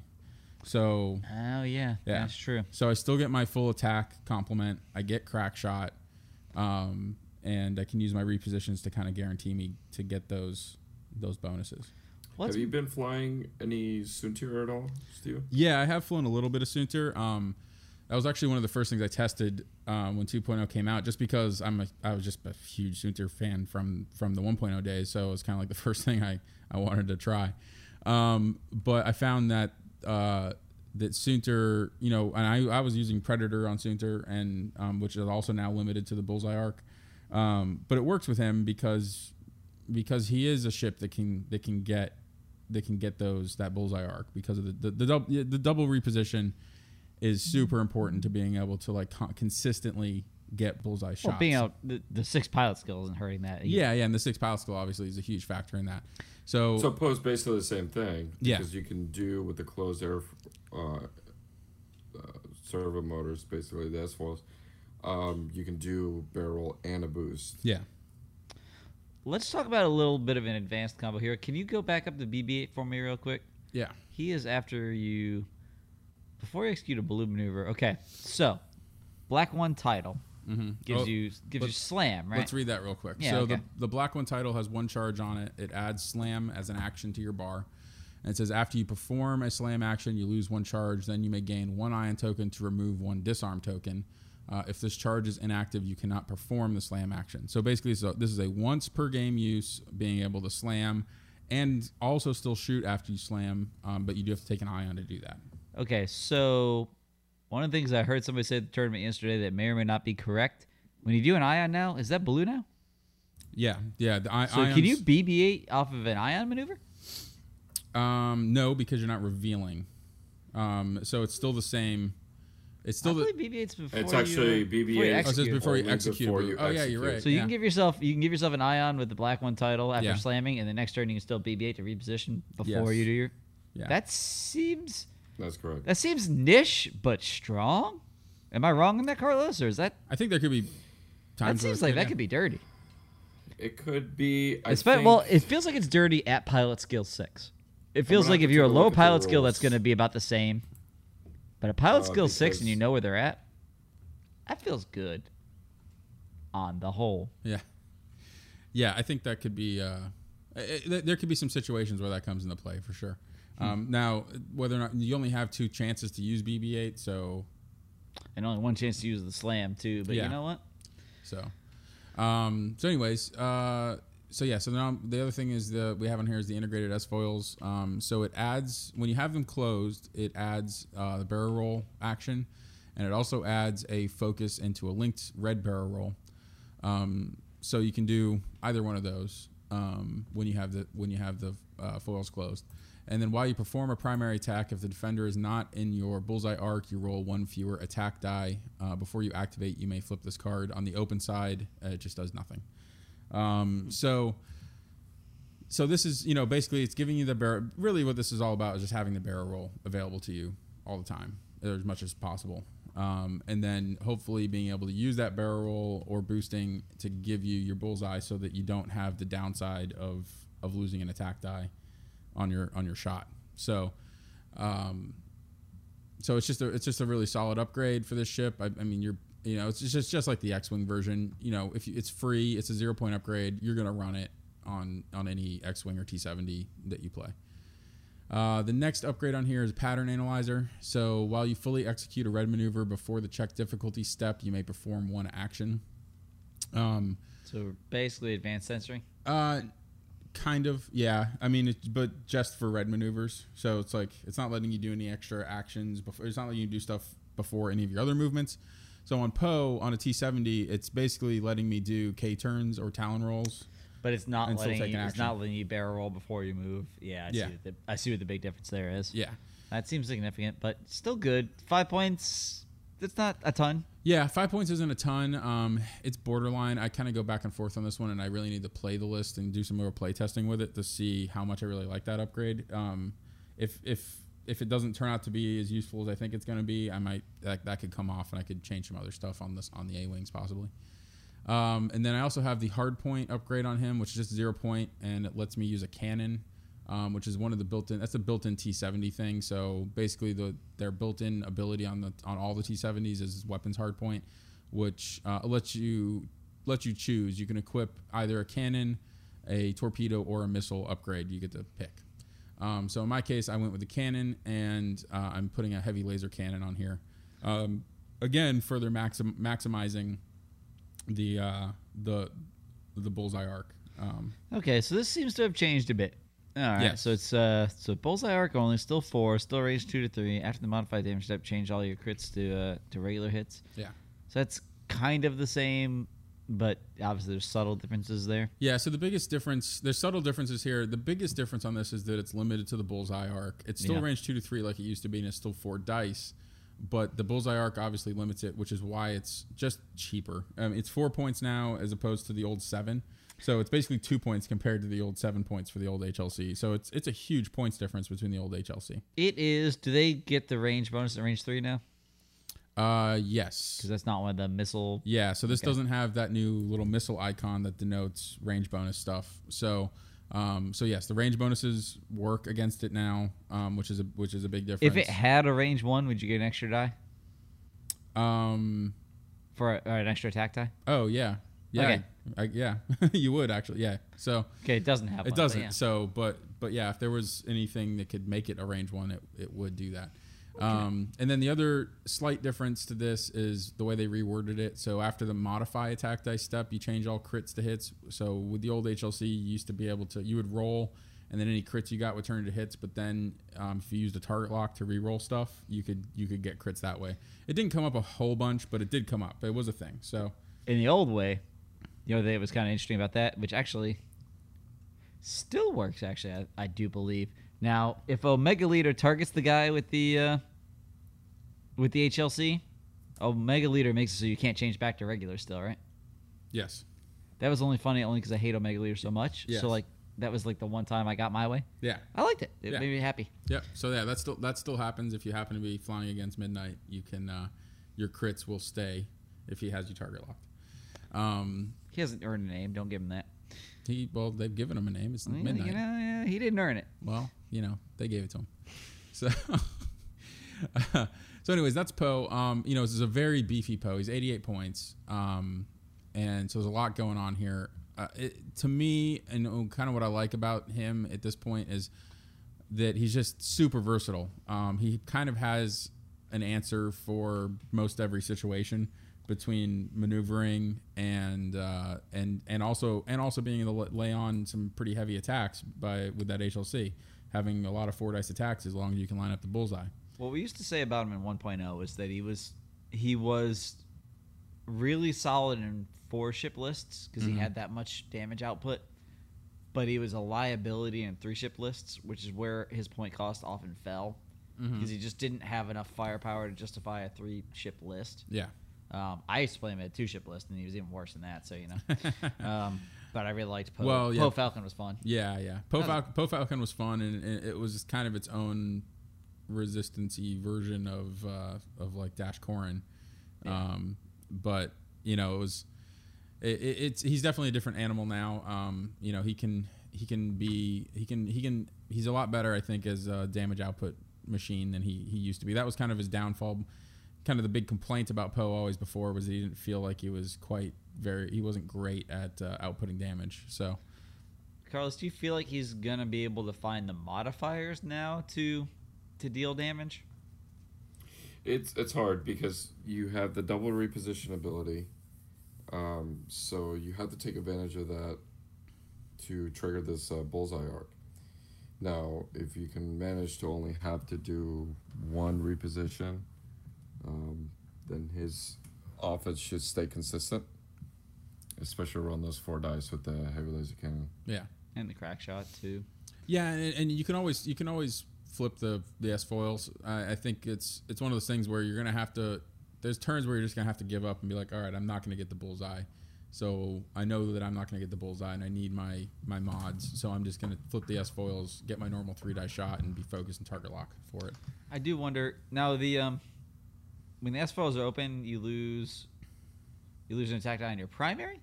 When the S foils are closed, you Closed, you lose an attack die in your primary outside of your bullseye. So Okay, but yes, right. You can't heavy laser cannon. Yeah, okay. yeah, yeah, Unless it's in the bullseye, also. Yeah, Yeah. makes sense. Yeah. Yeah, I was thinking maybe you can game the system somehow and still be able to use your heavy laser then, but Well, you could still use. I mean, yeah. I mean, it's it's- you could leave the S foils open, and your your heavy laser's always there um, for that extra. If you happen to get something bullseye that you, maybe you didn't think you were going to, and you end up getting it anyways, you you still have your heavy heavy, heavy your heavy laser sitting there.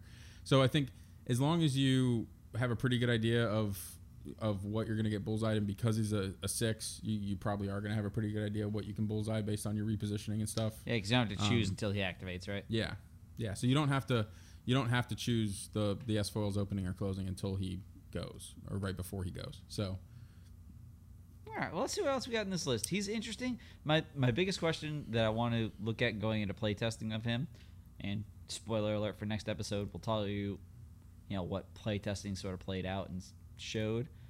I feel like I'm on the other side of the fence with Steve, where I think I'm going to be operating with the S foils open more often than closed, just because I don't feel like I need all of those reposition options all the time, Yeah. and I'd rather be able to give myself that extra arc. Mm-hmm. But that's that's a pilot that's a player skill thing, not a pilot thing. Yeah. Where like I feel like I don't always get that much value out of repositioning. I feel like I reposition just to reposition.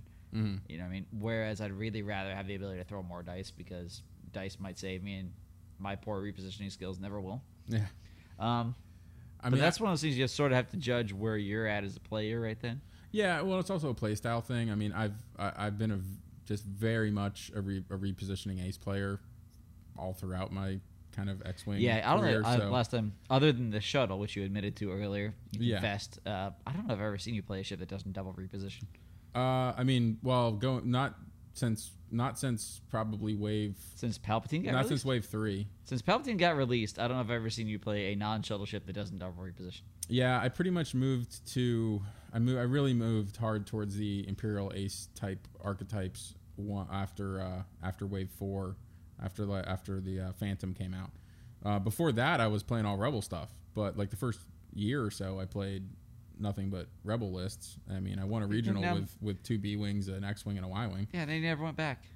Yeah, well, I just I just I like my aces. Ah, I'm not judging. I'm just saying you didn't go back to it, so your preference seems Yeah, yeah, my, my seems to be at a certain point my preference changed and and that's kind of what I stuck with and a and Poe with, with this kind of setup feels more like that to me than than most of anything else that exists in 2.0 right now so that's kind of why I'm gravitating towards towards this but all right. So speaking to maneuverable ships that reposition, let's move on to the next the one on this list. yeah so the other three ships in this list are the the three A wings so the first one we got here is uh, Lulo Lampar I think that was uh that was the chicken Fifth Element, right? no uh, Leeloo Dallas multipass Oh, multipass. Oh, multipass. Multipass. Um, no, so Lulo, uh, if I am getting my lore correct here, I haven't actually read all the new comic books yet, but supposedly Lulo is a character from the Poe Dameron as like comic books. He was like friends with Poe's mom and later became Poe's wingman.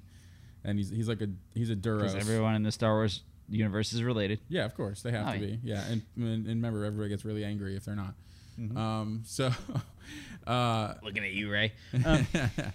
so so uh, so the RZ2A wing, um, it's built-in chassis stuff. It's uh, two attack, uh, three evade, uh, two hull, and two shields. It has a focus uh, action, an evade action, a target lock action, a boost action, a barrel roll action. Um, Now, the barrel roll's new since 1.0, right?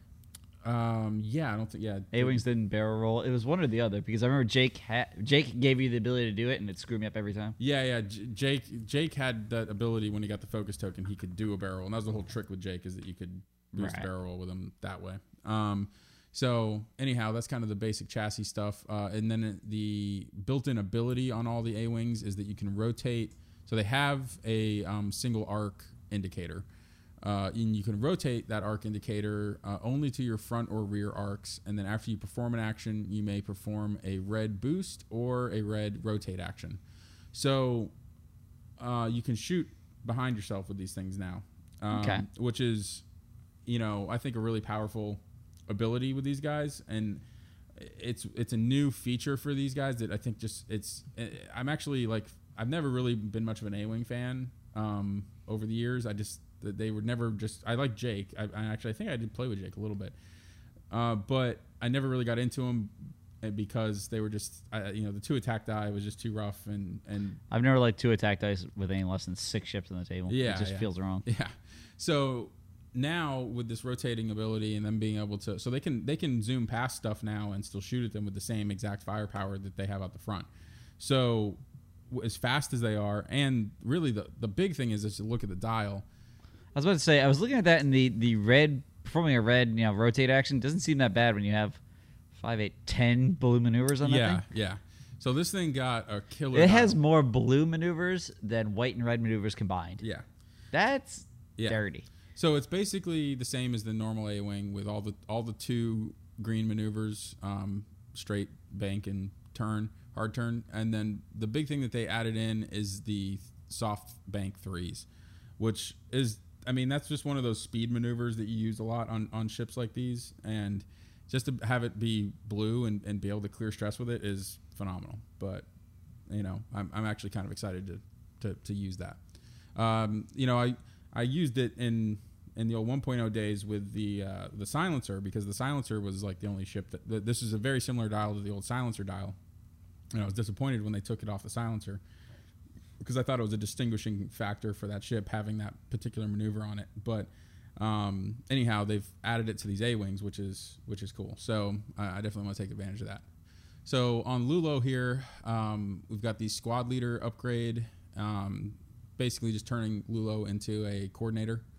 Oh, oh, and Lulo's ability. Let's get into this first. So uh, Lulo's ability is while I was you wondering if we said that out loud and I missed it. Yeah, I hadn't. So while you defend or perform a primary attack, if you are stressed, you must roll one fewer defense die or one additional attack die. So basically, when oh. you're- Oh. so basically when you're when you're stressed, you're always rolling an extra attack die and you're always rolling one less defense die. So it's you know you got to be careful with it, obviously, in the sense that you don't want to stick yourself somewhere and and have a bunch of shots coming at you and you're stressed and you have to you only get two defense die instead of three. But if you can just fly past stuff with the Well, speed of the thing, And, also, I, I feel like at least in the early game, if they're throwing shots at this person, man, woman, whatever it is, and they're squid, I don't know, um, and they're not throwing dice at Poe, I feel like I'm winning.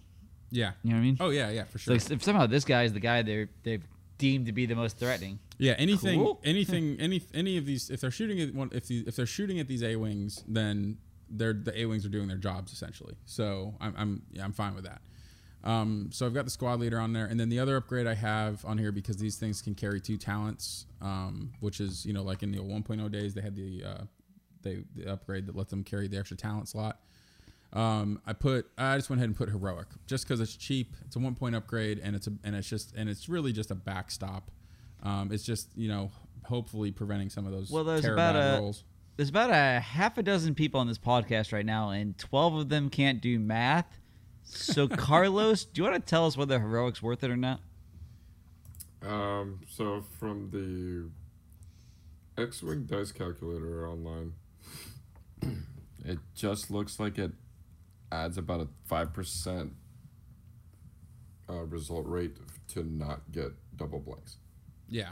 So what is it? You go from what So is you- it on uh, on on, on this- two dice. I'm sorry. on two dice attack?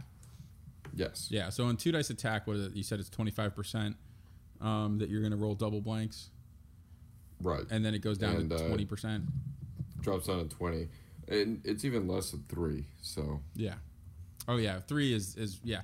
I mean, and that's the thing. I, you know, it's the one of the reasons I I'm okay with it on, on this ship. You're gonna, I think, I think I'll get some benefit out of this. It's it's gonna come up, not very often, but I, I think it's gonna translate come up. everything into old math. It's a half point upgrade. Yeah, yeah, exactly. You know what Um, it is though? It's a half point upgrade that keeps me from getting pissed off and having to tell stories afterward that I blanked out at the Yeah. exact wrong time. Yeah, You know what I mean? yeah, The the story where I rolled, you know, even at range three, it still Mm-hmm. works on what you reroll two more results. You roll all of them. So like Yes. at a range three shot against one of these, yeah. I've blanked out on four use- defend dice. Oh yeah, it's I'd like to not have that be a uh, story I have to tell later. yeah. What was that, Carlos?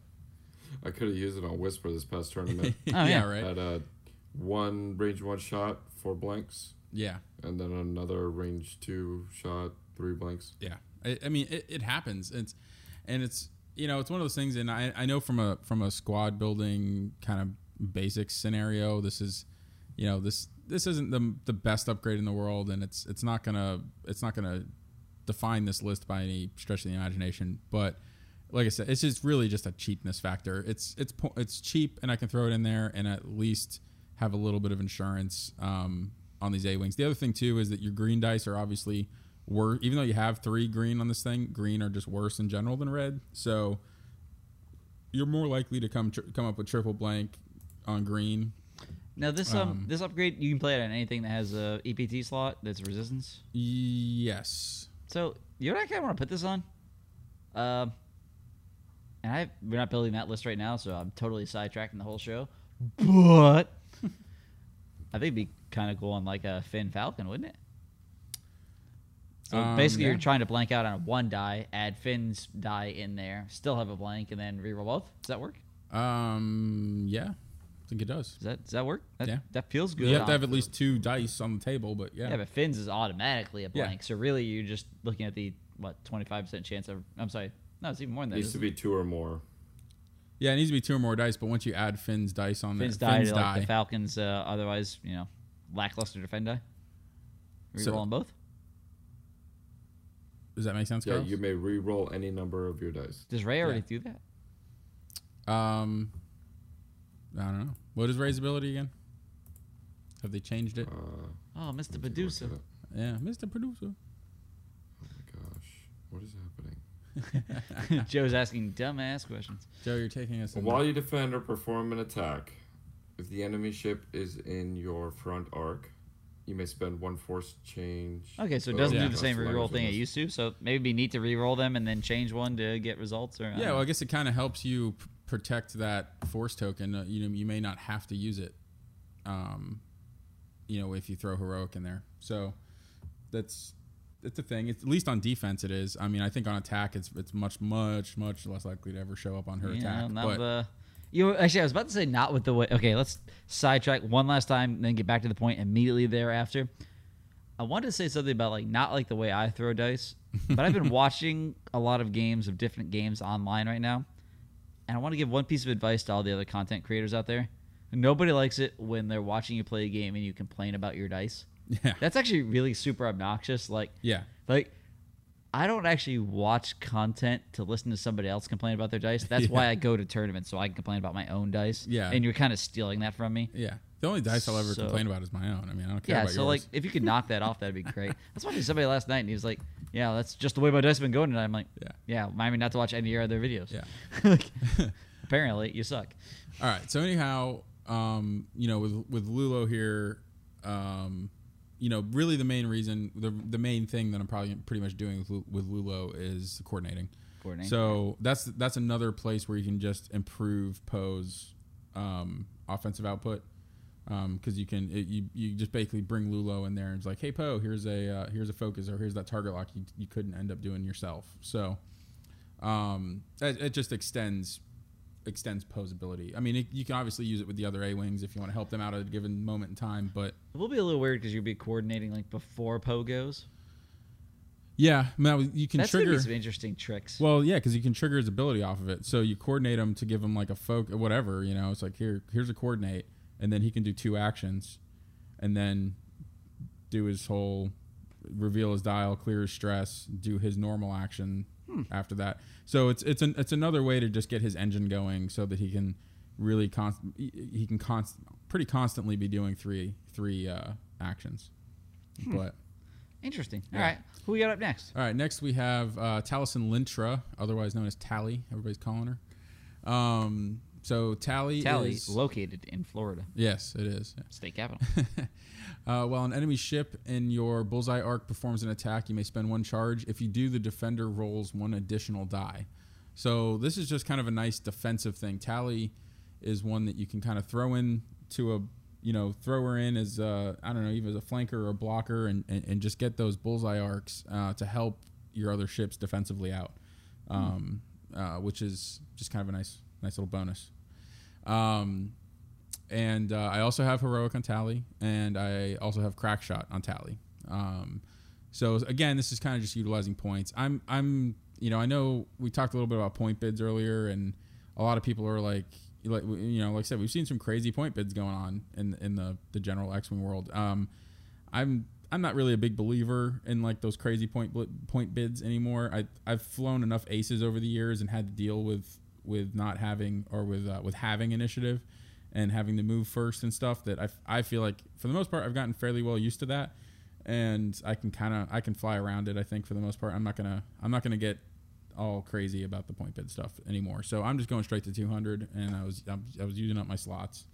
And these little one point upgrades are are easy ways to do that. That give me nice little side benefits here and there. My my philosophy on that, if you can't win with the list without winning the initiative bid, then you should be flying it. Yeah.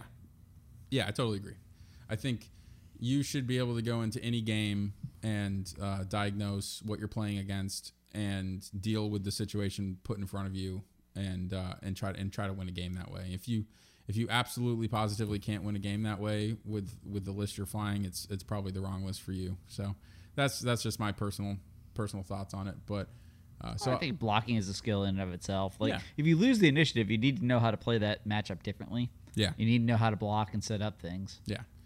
Um, so then the last piece of this list is just another uh, A-wing Blue Squadron recruit, 32 points, nothing on it. Just another, just really, just he's really the blocker. He's an initiative one.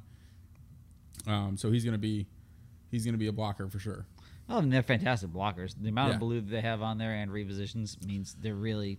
Yeah, I mean, well, having having a having a 32 point initiative one ship that can double reposition. Have we given any thought to how we want to set up this list and how we want to fly it? I mean, do you flank with Poe? Do you keep everything sort of? I, I think it's Homogeneous? Gonna, I, I think be, because a, a lot of the, the the point of this list is to be um, is to have options, and I think it's really going to be game to game. I, I think I'm going to. I mean, that's kind of how I've always played to a certain degree. Like I don't have a set startup. I've never played a list where I'm like, this is the way I, I set up my sh- my list every time. And You're every- not a fortress at the beginning kind no, of guy. no, I've never played like that. So I've I've always gone into I always go into every match and I look at what I'm flying against, and I'm like, okay, so this is a list I should. Uh, this is a list I can joust. This is a list I should flank. This is a list I should do this other thing with. Whatever it is, you, you know. I've always taken it as a total case by case, and and that's what I like about this list is I think it gives me the options to be case by case with it. So Carlos, would you say this is this is a meta list, or would you say this is something that is in a theory crafting, need to test it out, see what happens kind of thing? Where are you feeling with resistance in general? Uh, Resistance in general, I think that Poe is going to be very strong. Um, people are underestimating Rey as well. I know people are seeing that they're she's very expensive. yeah, And I, I think people are seeing that she's so significantly different than her 1.0 version, where they're averse to trying it. Right. Uh, more or less a nerf, if you want to call it that. Um, but I, th- I, th- I, I think she can still do work. And these A wings are interesting. Um, one thing we didn't really mention was the refined gyro stabilizers. Yeah, wait, let's talk about that a little bit because it is really weird to have an ace with an additional arc. I mean, with how many aces have you seen that are based on having an additional arc?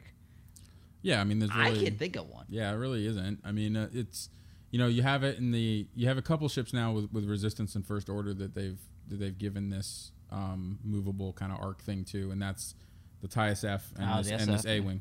So now the SF always had a rear arc, so we're used to that ship having a rear arc. The- the- You are. I learned this weekend that the uh, the FO and the SF are different ships. Yeah. yeah.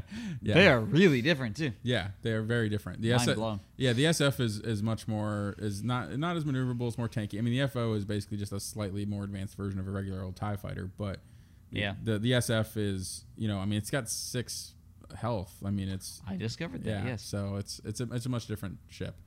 Um, but yeah, this rear arc ability and and being able to choose it and move it back and forth is um, I, I think it's super powerful on this ship, and like the speed of it, just the pure speed of the ship, just being able to get past somebody and know that you're going to be able to take the exact same attack on them is that you would out the front and not have to worry about getting shot at because you blew past them.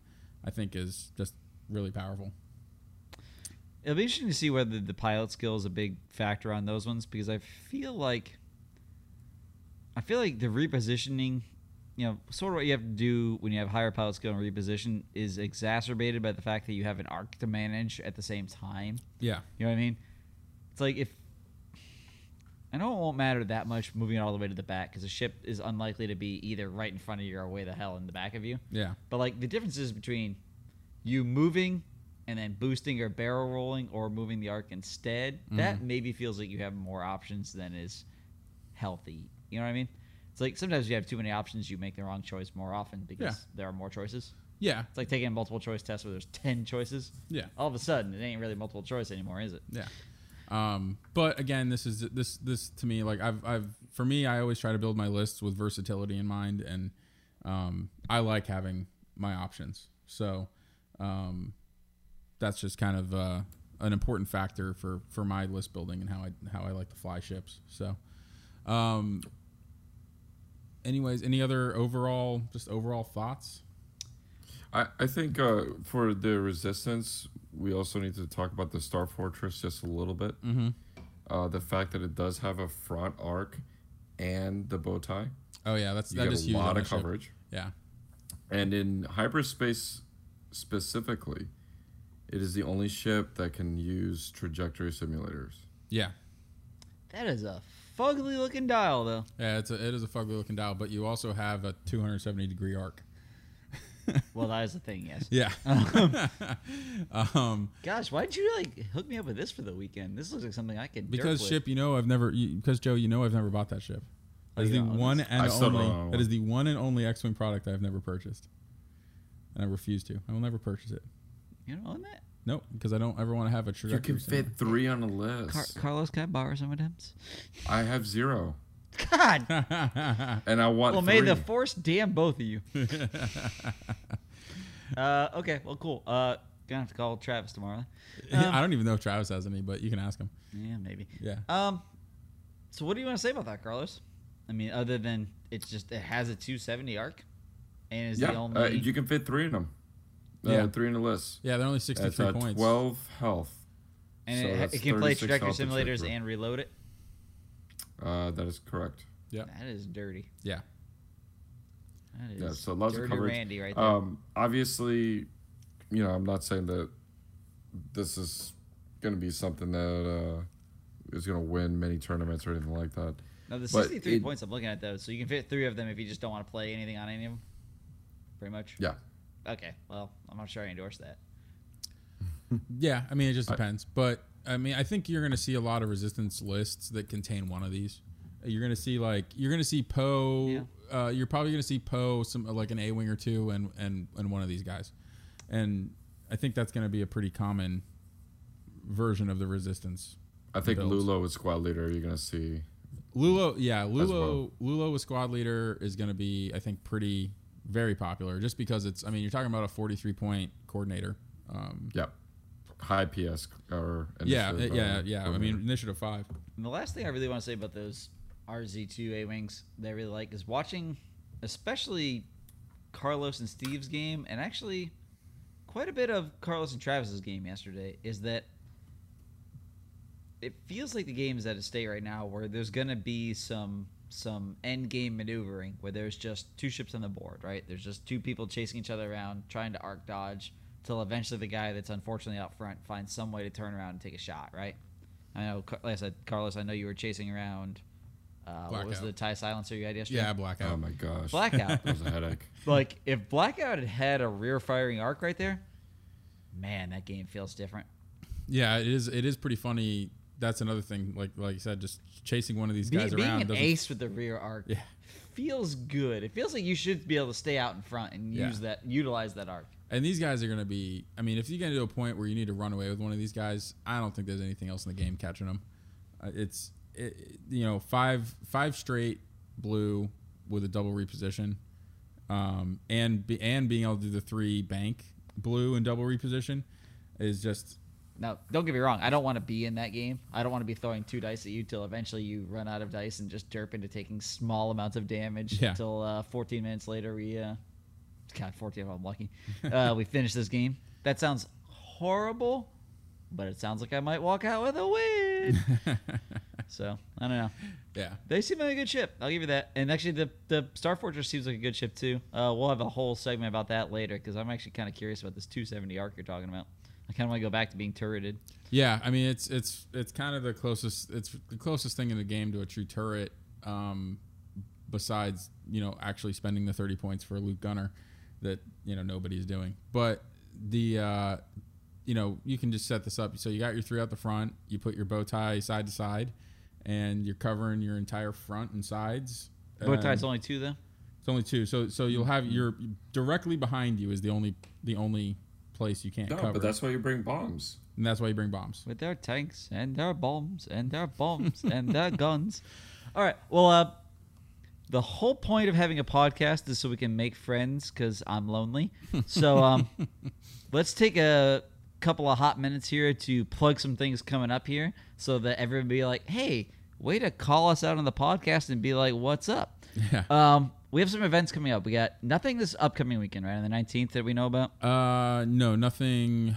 Nothing in Florida particularly. We're I mean, there's We'll be up in Atlanta for We'll Gigabytes. Imperial Assault is still a game, apparently. Imperial Assault is still a game for the time being. We'll see how long that lasts, but we're gonna go At to a least till this weekend, hopefully. At least through this weekend. Um, we're gonna go to the Imperial Assault regional. It's gonna there, snow up there. That sucks. That was kind of funny actually last time. I kind of enjoyed that in a weird way. But uh, I didn't because yeah. Gage gives terrible directions, and I'll- you know it's great driving around in the snow when Gage is like, "Hey, turn right."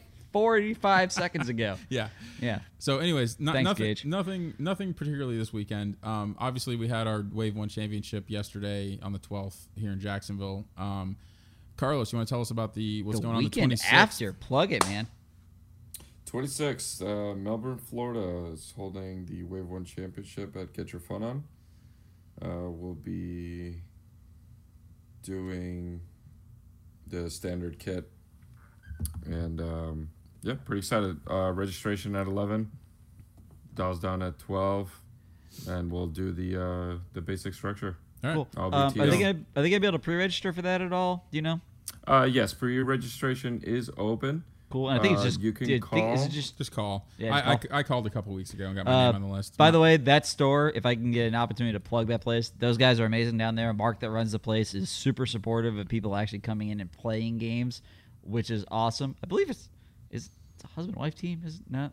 I don't know. Quote me on that. Carlos. Yes. Yeah. Yeah. Yes, um, family. but dude, they have a family they have a, business.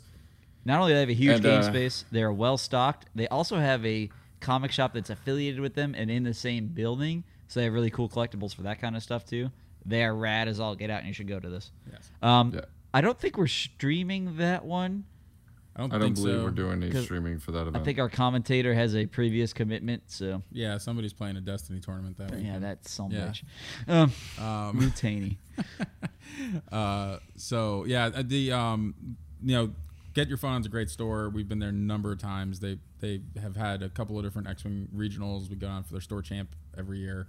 So it's uh, it's it's a that's a, a, a trip that we kind of always go on, um, and uh, that's how we met Carlos and and uh, the guys down at that store that are there. Everybody's great, so we love going there, and we're gonna keep going there. And sometimes when you go to that store, Carlos fires the wrong ship first at a rebel captive.